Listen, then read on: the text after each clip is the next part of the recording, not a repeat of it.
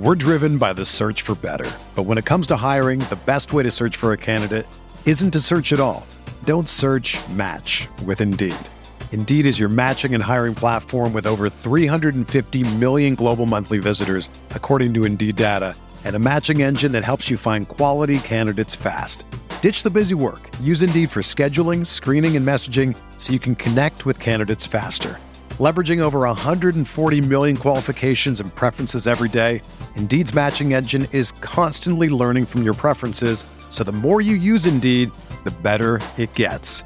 Join more than 3.5 million businesses worldwide that use Indeed to hire great talent fast. And listeners of this show will get a $75 sponsored job credit to get your jobs more visibility at Indeed.com slash BlueWire. Just go to Indeed.com slash BlueWire right now and support our show by saying that you heard about Indeed on this podcast. That's Indeed.com slash BlueWire. Terms and conditions apply. Need to hire? You need Indeed. This podcast episode is brought to you by Coors Light. These days, everything is go, go, go. It's nonstop hustle all the time. Work, friends, family expect you to be on 24 7. Well, sometimes you just need to reach for a Coors Light because it's made to chill. Coors Light is cold lagered, cold filtered, and cold packaged. It's as crisp and refreshing as the Colorado Rockies. It is literally made to chill. Coors Light is the one I choose when I need to unwind. So when you want to hit reset, reach for the beer that's made to chill. Get Coors Light in the new look delivered straight to your door with Drizly or Instacart. Celebrate responsibly. Coors Brewing Company, Golden, Colorado. Blue Wire. Welcome back. This is the Big Blue Banter New York Giants podcast. I'm Dan Schneier. I'm joined by my co host, Nick Falato. We're now more than 48 hours into the NFL's free agent legal tampering period, and hours away from these reported deals becoming official, though that could be snagged by, you know, coronavirus and, you know, people not being able to fly in for physicals, all that good stuff. Don't worry about it. These deals are all but official. On today's show, we're going to catch you up on the latest New York Giants signings, dive into the team's biggest remaining roster needs in our estimation, and how they might address them, break down what the Giants are doing by front loading these contracts from a salary cap standpoint, why that's new, what it means, while also diving into what might come next for this franchise now during the remainder of the offseason. But before we do all of that, I just wanted to say thank you to all of the loyal listeners. Our download numbers continue to rise. Our latest show was our best yet. Um, we're thrilled to be able to see that and to be able to provide you the content that you enjoy coming back to. Love having conversations offline with some of my friends and also the people I've met, you know, via Twitter and whatnot regarding the podcast. It's awesome. I know Nick's really excited about it. I'm really excited about it. Having said that, we want to grow even bigger. So we want to offer you even more by growing bigger and better content. So if you want to help us grow, please make sure you download and not just click listen on all the podcasts. Please rate and review us on iTunes. Give us five stars, please uh, and share your podcast or share our podcast, I'm sorry, with your friends, your Giants friends and family on social media, since of course we're all locked down at home.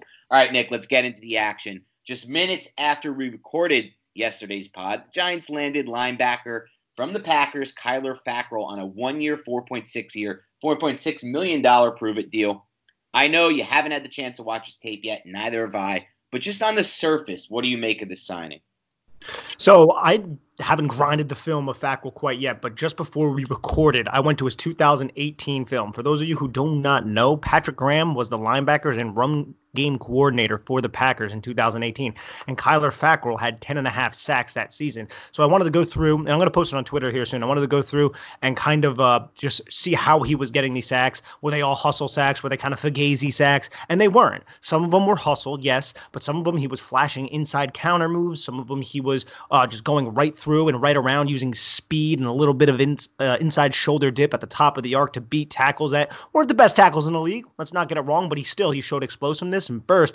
And the fact that this is a very, very small deal and kind of a prove it deal 4.6 million one year he's going to play. I actually really like this signing. Now i still think the giants need to add talent to that edge position. They really really do but i think this was a, just a low cost high upside familiarity kind of signing that could work out for a player who isn't overly old and who has had success in this system Nick, I completely agree with you. I for my money, this was my favorite signing of the entire offseason so far. I think it's the highest upside move. It reminds me of a better version of what they tried last offseason with Golden. And I know Golden had the high sack number, which is great, but you know, as we've talked about on this podcast, me and Nick are big believers that a lot of those sacks came via really good matchups against, you know, offensive tackles who are going to be out of the NFL within a year or two, scheme by Bettcher and really we didn't see it translating to a new system. But Fackrell to me, I've only had a chance to watch a little bit. I saw every sack of his from 2018. Shout out Bobby Skinner, uh,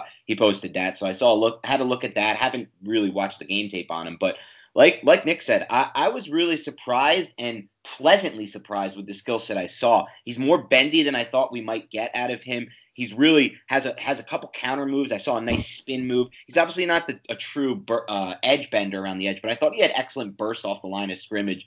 And really, when I looked into Kyler Moore, uh, I'm sorry, Kyler Fackrell Moore, without actually diving into the tape, I liked what I saw. This is a guy who's six foot five, 245 pounds, was a multiple sport athlete uh, prior to you know his time at Utah State. Played quarterback, I'm sorry, played quarterback and wide receiver, and as well as linebacker in high school. Also played multiple sports um, prior to that, and you know came into the NFL with a little bit of a, a knock on him because he was he was up there in age and because he had the ACL injury that people were a little bit concerned with, and that dropped him to a third round pick. But before that, he was talked about as potentially like you know day one pick, maybe day two pick, because he has a lot of traits that people like a lot. The Packers used him in a lot of ways. Last year, they used him more in coverage than you would have ever ever expected. And during his time at Utah State, he also showed the ability to match and mirror in coverage with tight ends, and that's something we haven't seen as much in the NFL. Maybe he'll never get back to that. You know, get back to that ability because of the knee injury, but he's shown a decent ability of that. And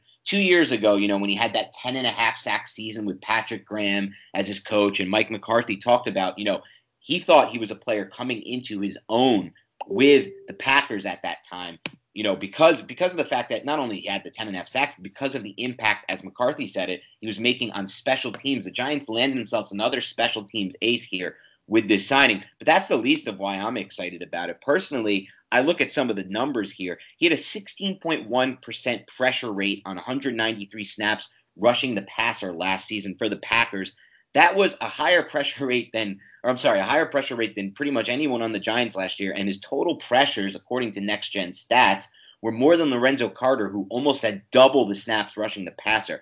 What I see here is a player who was on the rise, an ascending player who can help in special teams, can do some things in coverage, and mostly is best as a pass rusher, but who was kind of phased out by an aggressive offseason approach by the Packers last year to go ahead and get Za'Darius Smith and Preston Smith and put and use their first round pick on another edge, Rashan Gary. They added three edges last year, and it kind of dipped, you know, it kind of made it so Fackrell didn't have as big of a role in that Packers defense, not by his doing, but by the fact that, listen, the Packers went out and they aggressively added three edges, but still, I see a guy who was super effective as far as pressure rate goes. And you know, I'm not a big believer in using sacks only. I want to look at sacks, pressures, quarterback hits, Nick. And when you look at all that stuff, I see a guy who was still super effective in 2019 after a breakout 2018. The Giants are landing him on a one year prove it deal because he basically said, from what I've seen, he just wanted to get out of Green Bay for an opportunity. He didn't see the snaps there, and that's pretty obvious. They drafted a first round edge in Gary. They signed Preston Smith and Darius Smith to massive free agent contracts. So all of this coupled together, Nick, has me really excited about what Fackrell can bring to the Giants. Yeah, no, I totally understand uh, where you're coming from with that because again, what is the one of the biggest liabilities with this team? It's the fact that they do not have a proven pass rush. And we hope Lorenzo Carter, we hope Oshane Ximines become people to rely upon, but they're just not there yet. So bring in as many of these players. And this is somebody who has had a double digit sack season. So I think we're both excited about this. Uh, you know, again, though, we do need to add more people to that uh, edge group, in my opinion. Yeah, they still do. They still need competition there. Um, but I would say, honestly, this is my favorite signing so far of the offseason, especially from a value standpoint. Obviously, oh, the most important was Bradberry, but this is the best from a value standpoint. Okay, Nick, other news for the Giants. Let's catch us all up. They did re-sign Cody Core to a two-year, four point seven million dollar contract. What do you make of that? Just a very underrated signing. It's not sexy because people see Cody Core as a wide receiver, and that's not his role on this team. His role is as a special teams player, and he's one of the better special teams players in the league. When the Giants brought him over from the Bengals, not many people batted an eye at it, and then we saw him just make plays tackles on special teams, stopping the ball from going into the end zone, making important tackles, and just kind of always being in position to succeed. So I think it's a really underrated signing and a smart signing by the Giants to bring Cody Core back because we need those special teams ace, all three phases, baby offense, defense, and specials. You can't ignore specials, and Cody Core really upgrades that unit. I'm with you, Nick. I think for so long this team didn't prioritize special teams under the tenure of general manager Jerry Reese, and they finished dead last over and over. And back then, when the Giants actually had teams and rosters that could actually win, mostly because they had a quarterback in place who was playing above average, even though people don't realize that, given how awful the rest of the roster was for so many years under Reese, and no one even batted an eye at it. But a lot of the reason they were held back was play on special teams. And since Gettleman has taken over and first with Pat Shurmur, and now it's going to continue moving forward with Joe Judge, who's obviously has a special teams background and is going to prioritize it. They've prioritized special teams, and they've moved way up the special teams rankings done by, you know, Rick Gosselin of the Dallas Morning News. Those are kind of the go-to special team rankings, but also Football Outsiders has them ranked really high on special teams. They dipped a little after it. You know, they, went from 32 to, to third in 2018 and then dipped a little last year, but mostly because they were being knocked for Rosas's disastrous kicking season. But if you take out Rosas's disastrous kicking season,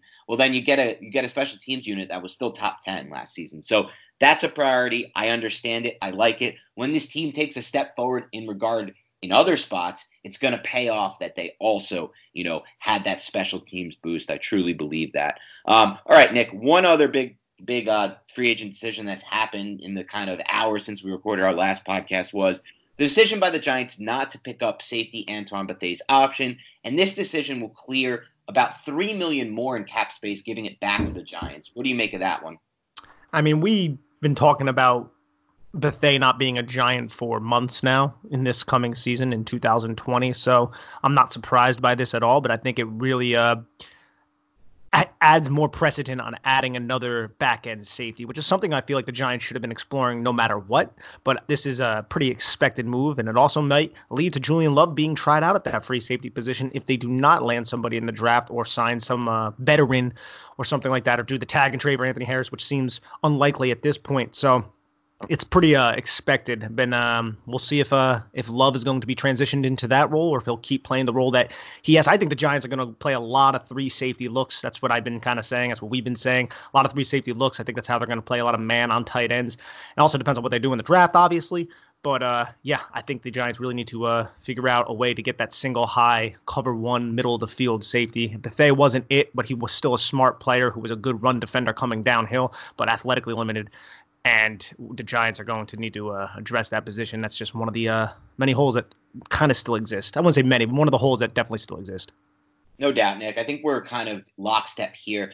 For uh, for starters, I think one thing about Bethea, I think he played a lot better in 2019 than people realize. I think it's very easy to blame the deep half safety for everything that goes wrong in pass coverage. Uh, but but they brought something to that deep half safety role that the Giants haven't had in a few years, and that's short tackling ability. And that was a big issue for them. And that's one of the reasons I don't want a guy like Haha Clinton Dix in free agency because he stinks at tackling at the third level. And I don't I can't stand that. I can't see another season that. They had it with Darian Thompson, they had it with Curtis Riley. It kills you when you can't have that short tackling at the third level. But but they brought that, but obviously He's a step slower. He's getting older, and he wasn't good in that deep half safety role and coverage. So this was expected, especially when you consider how the Giants have structured these other free agent deals, and we'll get to that more later on the show. But they needed the three million in cap space based on that. And to me, it just made sense for all those reasons. Obviously, me and you both believe deep half safety is for single high looks is a massive need for this team. But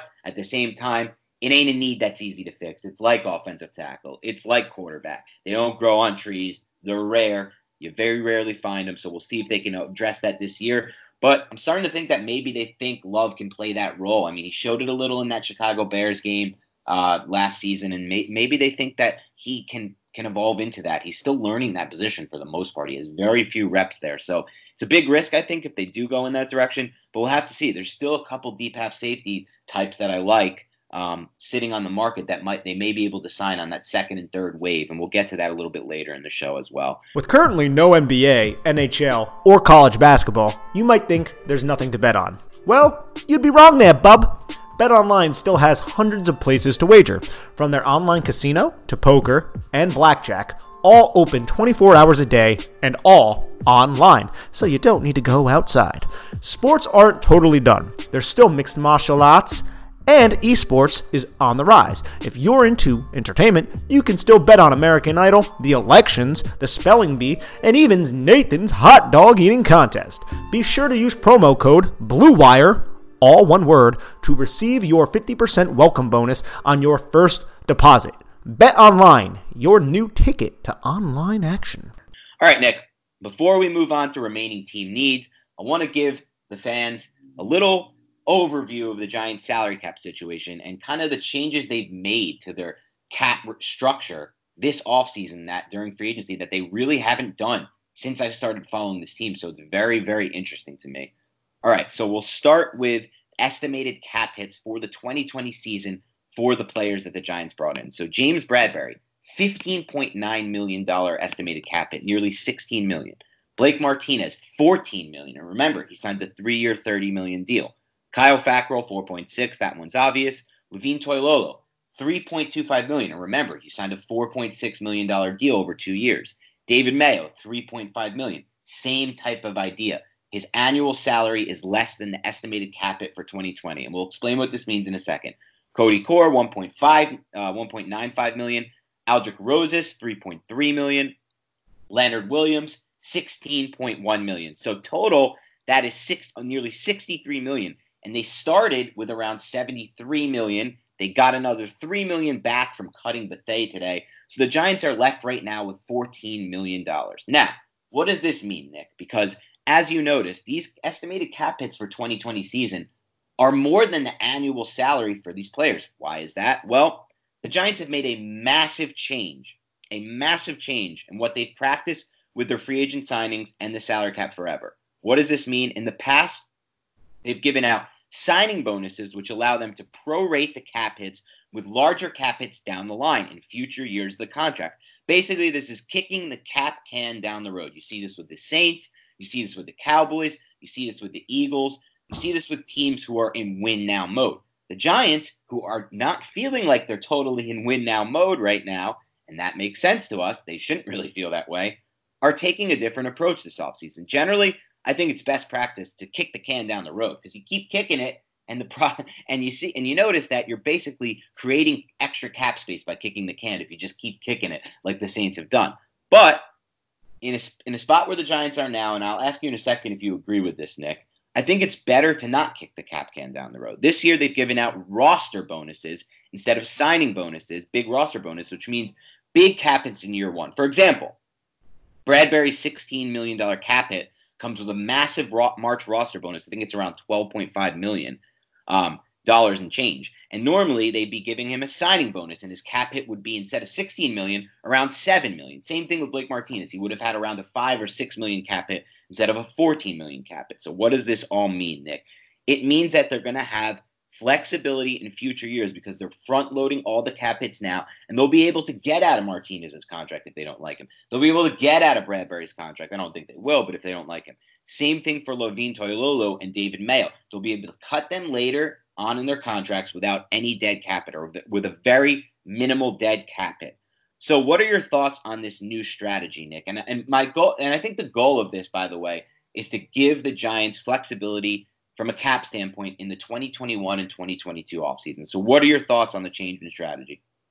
I'm a huge fan of it. I think it's a prudent way to a build your roster when you're not exactly competing and sort of evaluate some of the guys that you are bringing in and just like you said the main word that comes to my mind is flexibility this gives the giants a lot of flexibility in year 3 to maneuver the cap, bring in other players, and cut bait with some of these players if they do not work out. Something the Giants haven't always done. So I'm a fan of this re- uh, restructuring of how the Giants are divvying out these contracts. I think it's a step in the right direction. I feel like Giants fans are uh, sort of low on how the Giants operate, especially in the front office with some of these uh, contracts. We saw what happened with the Jerry Reese contracts, where basically out of the woodwork with that. I see we have a little bit of dead cap from the Janoris Jenkins trade or cut, I should say.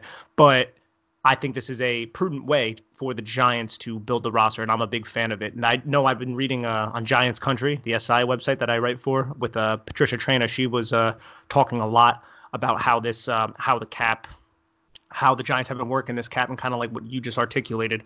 And I think she does an excellent job on her Twitter, kind of highlighting how this is a uh, a move for the these are moves for the future that could really give the Giants the flexibility that they may need to get at from underneath some of these contracts and help build the roster to a championship contender.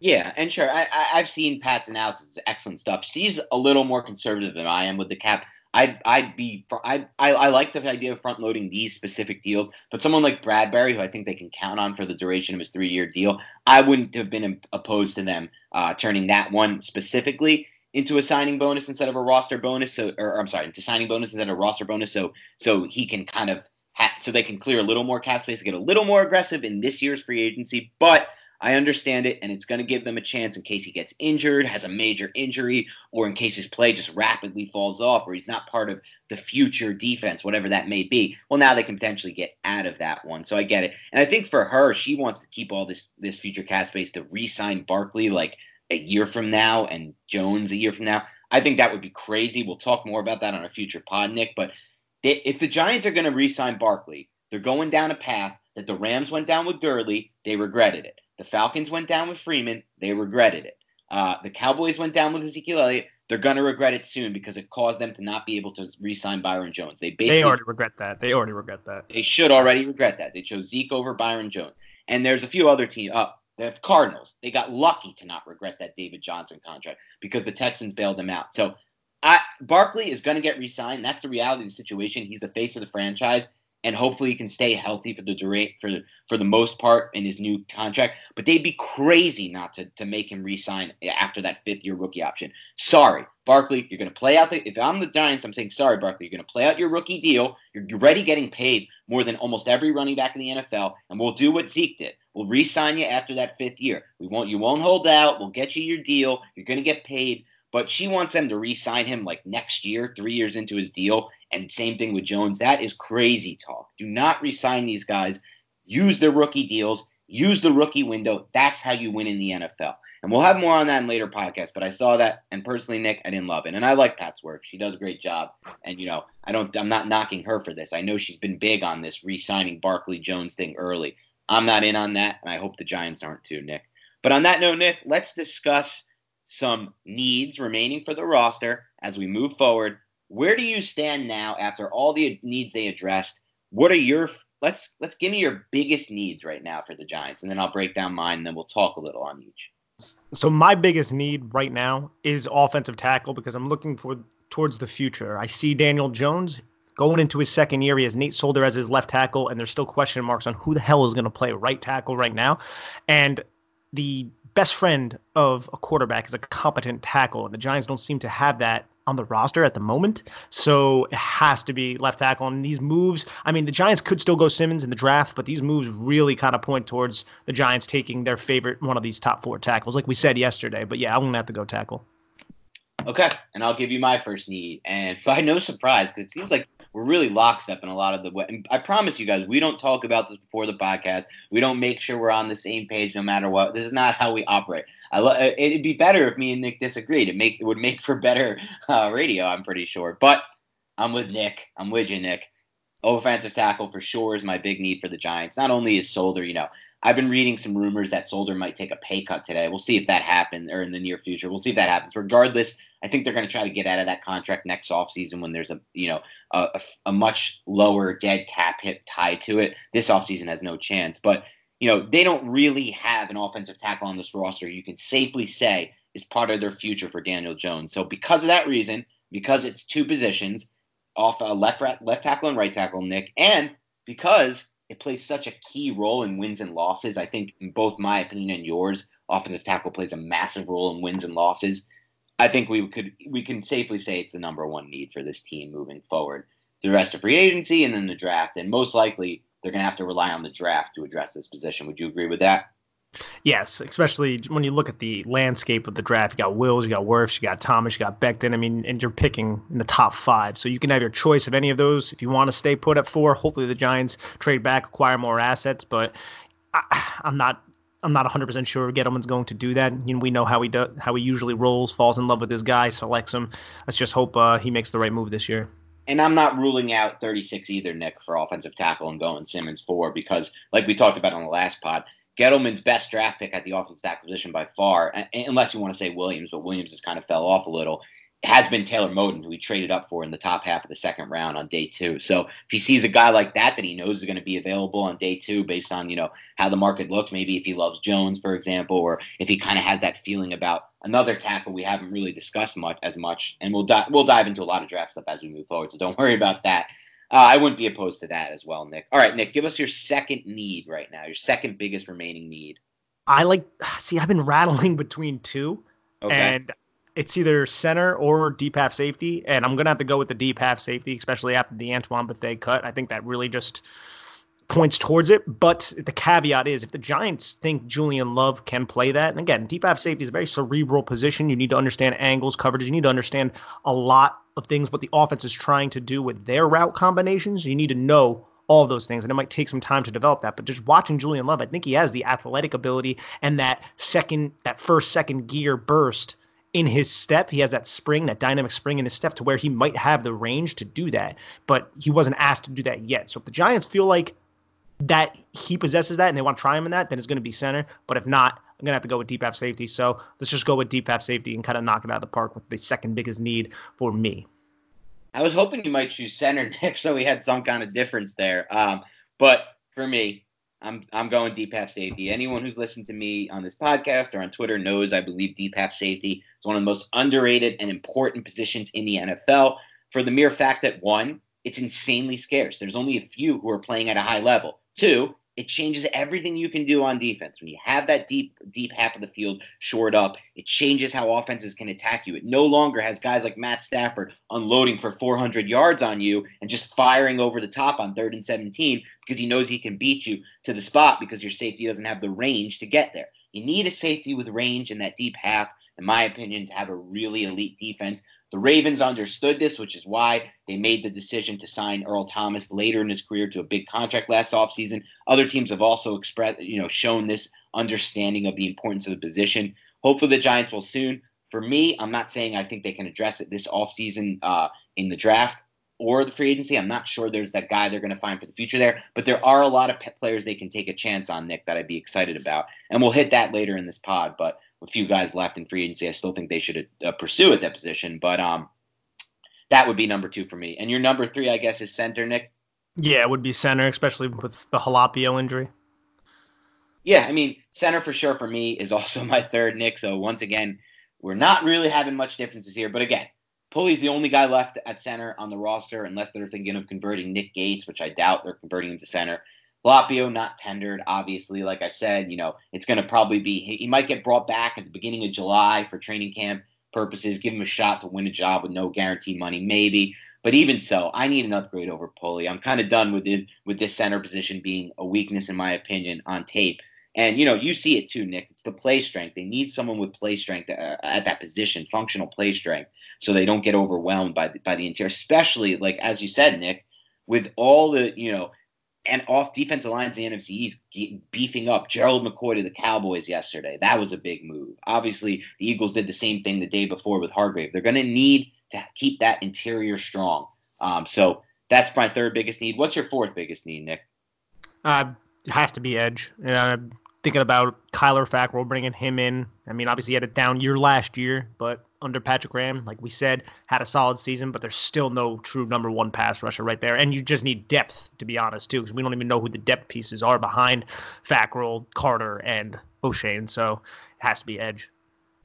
Yeah, I can see that. I would say my fourth would actually be nickel cornerback. I think that, especially if they're moving in this direction of having Julian Love in the deep half safety role or any kind of safety role in nickel, that type of thing, they're going to need someone to help lock down the slot. And they can't go back into this thing with Haley. Now, maybe based on the signing of Bradberry, they think they can move Baker inside and nickel and keep Beal, Baker, Bradberry on the field there. And then it becomes less of a need. But I do think if you can get a guy you talked about, like Tramon Williams, or maybe a Nickell Robey-Coleman, or even a Logan Ryan, who's later in his career, but the Giants are reportedly interested in him early this offseason. You get these guys on a cheap one year deal.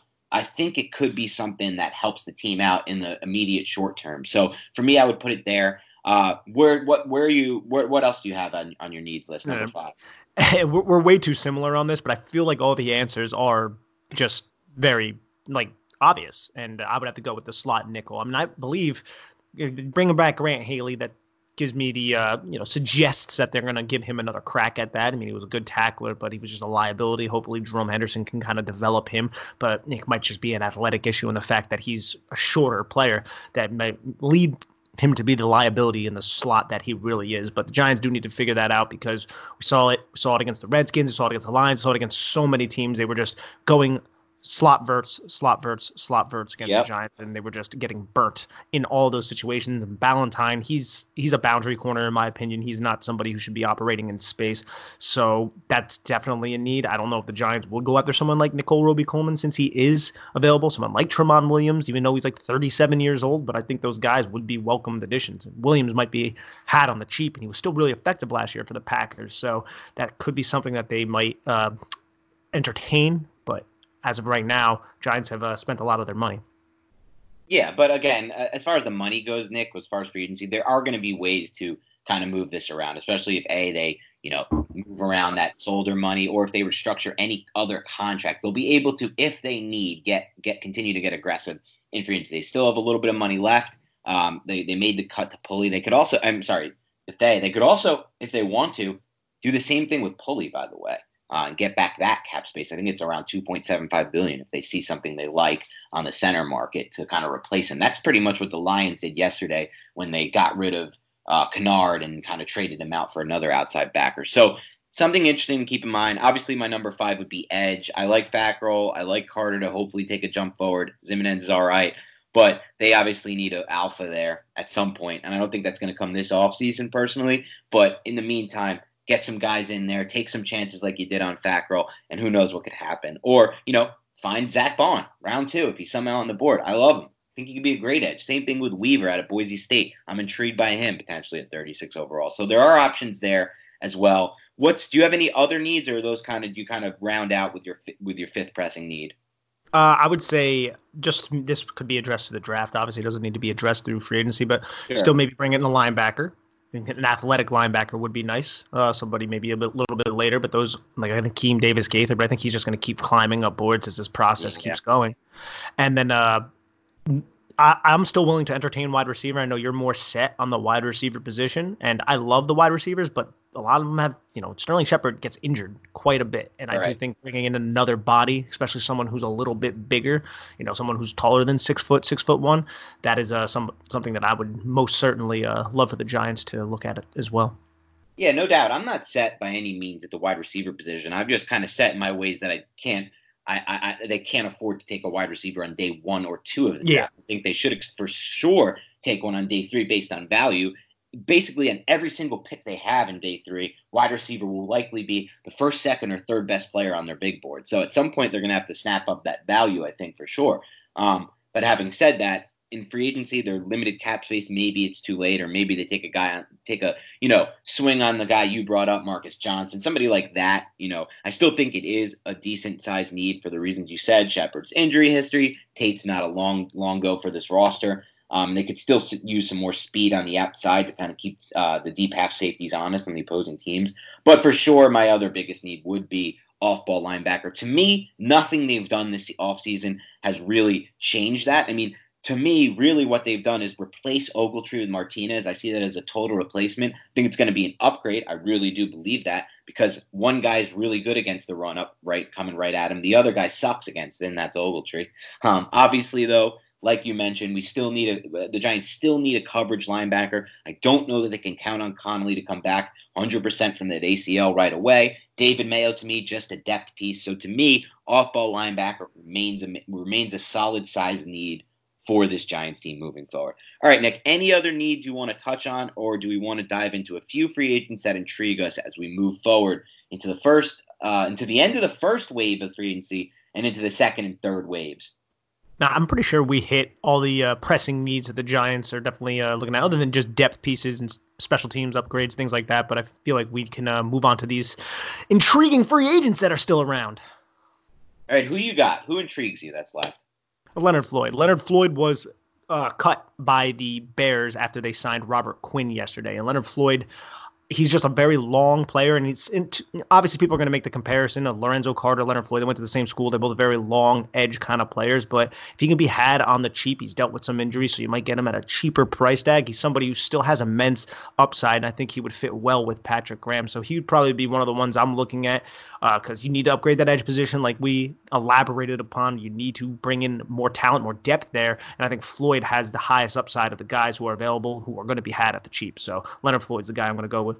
Yeah, I think Floyd is a good number one target left. Um, I think he's going to cost some money, so that might price him out based on what we've talked about with the cap situation and front loading it. But definitely an intriguing player. For me, I'm kind of looking at a couple guys here. Daryl Williams, who we've talked about, the former Dave Gettleman draft pick in the fourth round. In 2017, he graded out as one of the three best offensive ta- or I'm sorry, right tackles in the NFL. Had an injured 2018 season. Didn't come back great from the injury last year, but also the Panthers tried him at like four different positions on the offensive line. I still see a ton of upside there on a one year deal, um, especially when you consider how really shallow the offensive tackle position is for the Giants. They didn't pick up the or they they waived an injured uh, George Asafo-Adjei, the the tackle they traded up for in the last draft. Nick Gates can easily convert to guard. I think he's better as a guard, and then that leaves you with just Solder uh, on the roster at right tackle, which is really not a lot. So I'm really intrigued by Williams. I also like De- Cordy Glenn. I'd kick the tires on Cordy Glenn. Obviously, the injuries have taken a role, you know, have hurt him. But if you can get lucky there with a with a healthy season out of Glenn, and you're going to get him cheap based on the injuries, you're going to get a really good right tackle, really, really good right tackle for the 2020 season. And you're going to get him pretty cheap, and you might get lucky with the injuries. He's had seasons where he hasn't, you know, been injured. He's a little bit older, but he's still not that old, Cordy Glenn. He's still, especially when you consider, you know, the the the length of these careers out of these offensive tackles. We have so many offensive tackles still in the NFL playing at a high level who are way older than Glenn, who have a lot more tread on their tires and a lot more, you know, have been worn down more than Glenn. So Glenn intrigues me. He's still on the market. He was cut. Um, any other free agents that intrigue you at other positions, Nick? Yeah, I would say Tramon Williams and Mackensie Alexander. I prioritize uh, Mackensie a little bit higher, but I do feel like his price tag would be more than what Tramon Williams would command at his advanced age. But Mackensie Alexander, somebody who played predominantly the slot in 2019 for a stout Vikings defense, and like we said, slot's big vulnerability for the Giants. So I think that's definitely a name that I want to uh, investigate because Logan Ryan's kind of the cream of the crop right now when it comes to these slot players that are available. These nickel, I should say nickel rather than slot, but these nickel coverage guys. And I just feel like he's his price tag would be way too much, obviously. So I'm going to go with Mac.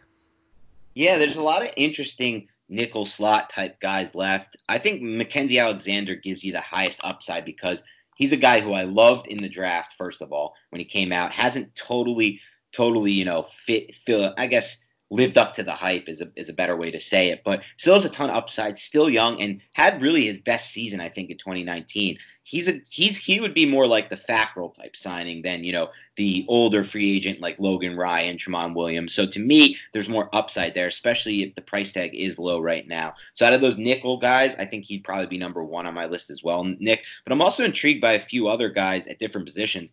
For for starters, uh, Sean Davis, a guy who you talked about in your sleepers podcast, Nick. Why can't the Giants still sign him and give him a shot at deep half safety? Right.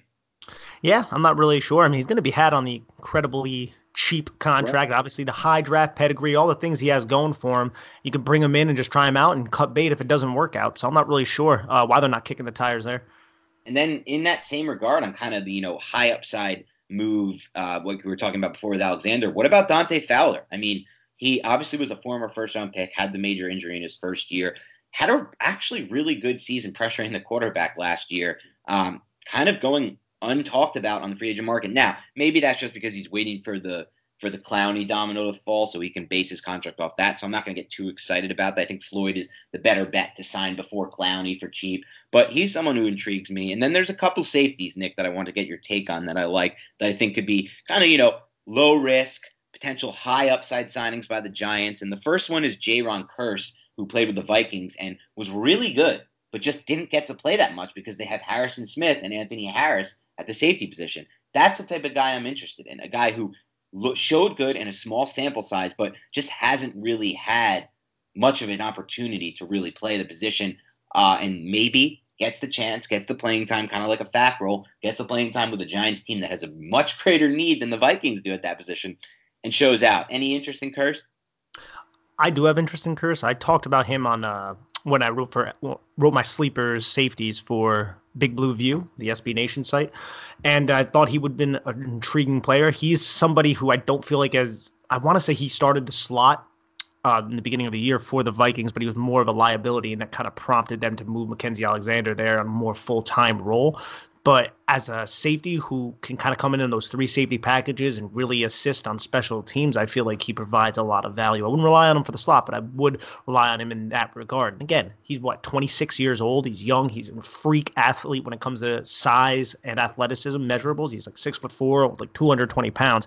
So he has all those kind of things going for him. So that's definitely uh, something that I would entertain as well. Just, just uh, I really think the Giants need to go out and kind of bring in a veteran safety or it's like a Sean Davis or a Kearse or something like that, especially now that Bethea has been cut. Maybe that's where they're going to start investigating into that. I'm sure they already have all their uh, you know ducks in a row on the pro scouting side of these players, but I definitely would like that to be entertained.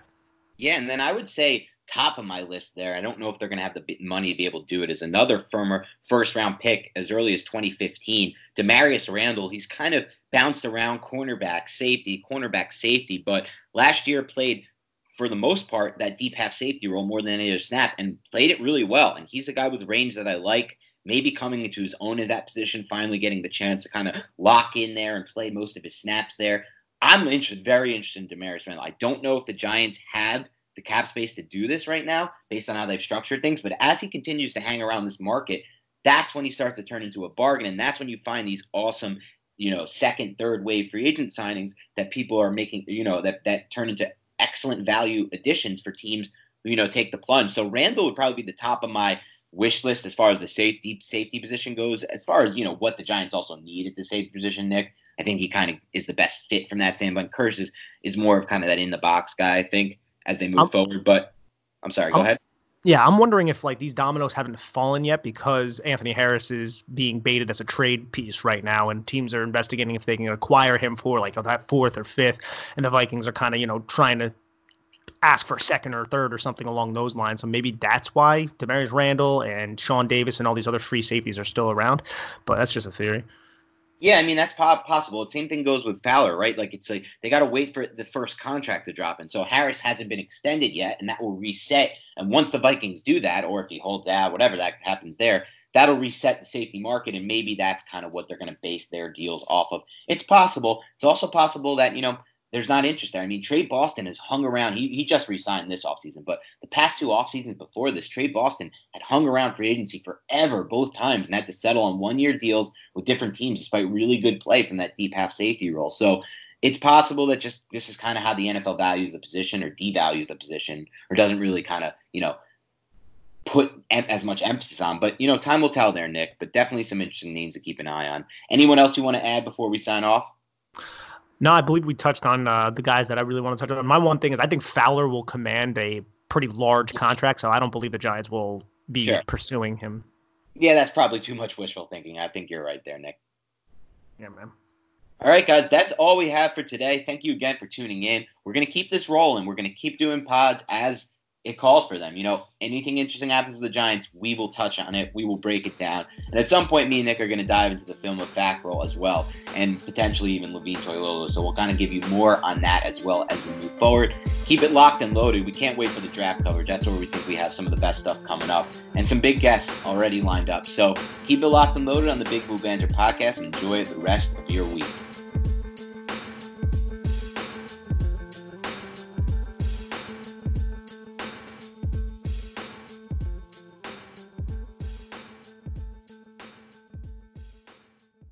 Everyone is talking about magnesium. It's all you hear about. But why? What do we know about magnesium?